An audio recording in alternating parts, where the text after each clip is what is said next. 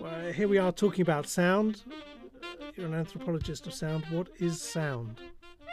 Something that emerges in a situation that plays a role in the experience of people and in the exchange between people.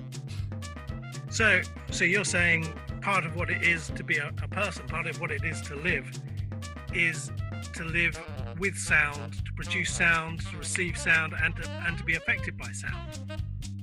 The range of notes that we use, you know, is, is biologically uh, determined, but then the way we use it is completely social. so. Doing it for making the sound come out up in the woodlands somewhere where I want to be, where the trees are nice now, in the woodlands where I want to be.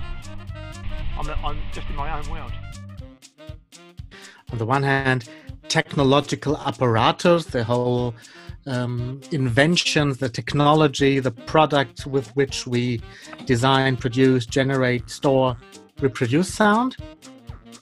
And it's also not only the corporeal, the bodily experience, how we sense sound in more detail. So, how we, for instance, get shivers with one sound, or get bored, or headaches, or get excited to dance.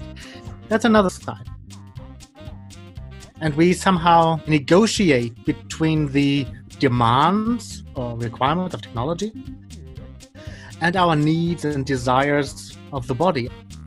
For me, the persona is in between them. Sonic persona.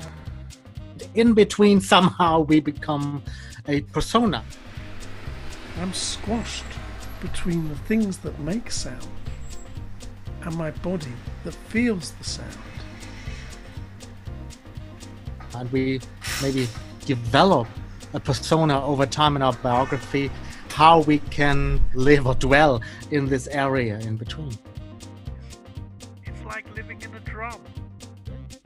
Sonic persona. Sources the parent and the environment that you oh, are sort of like, you know, living, whether talking and bonding with the unborn child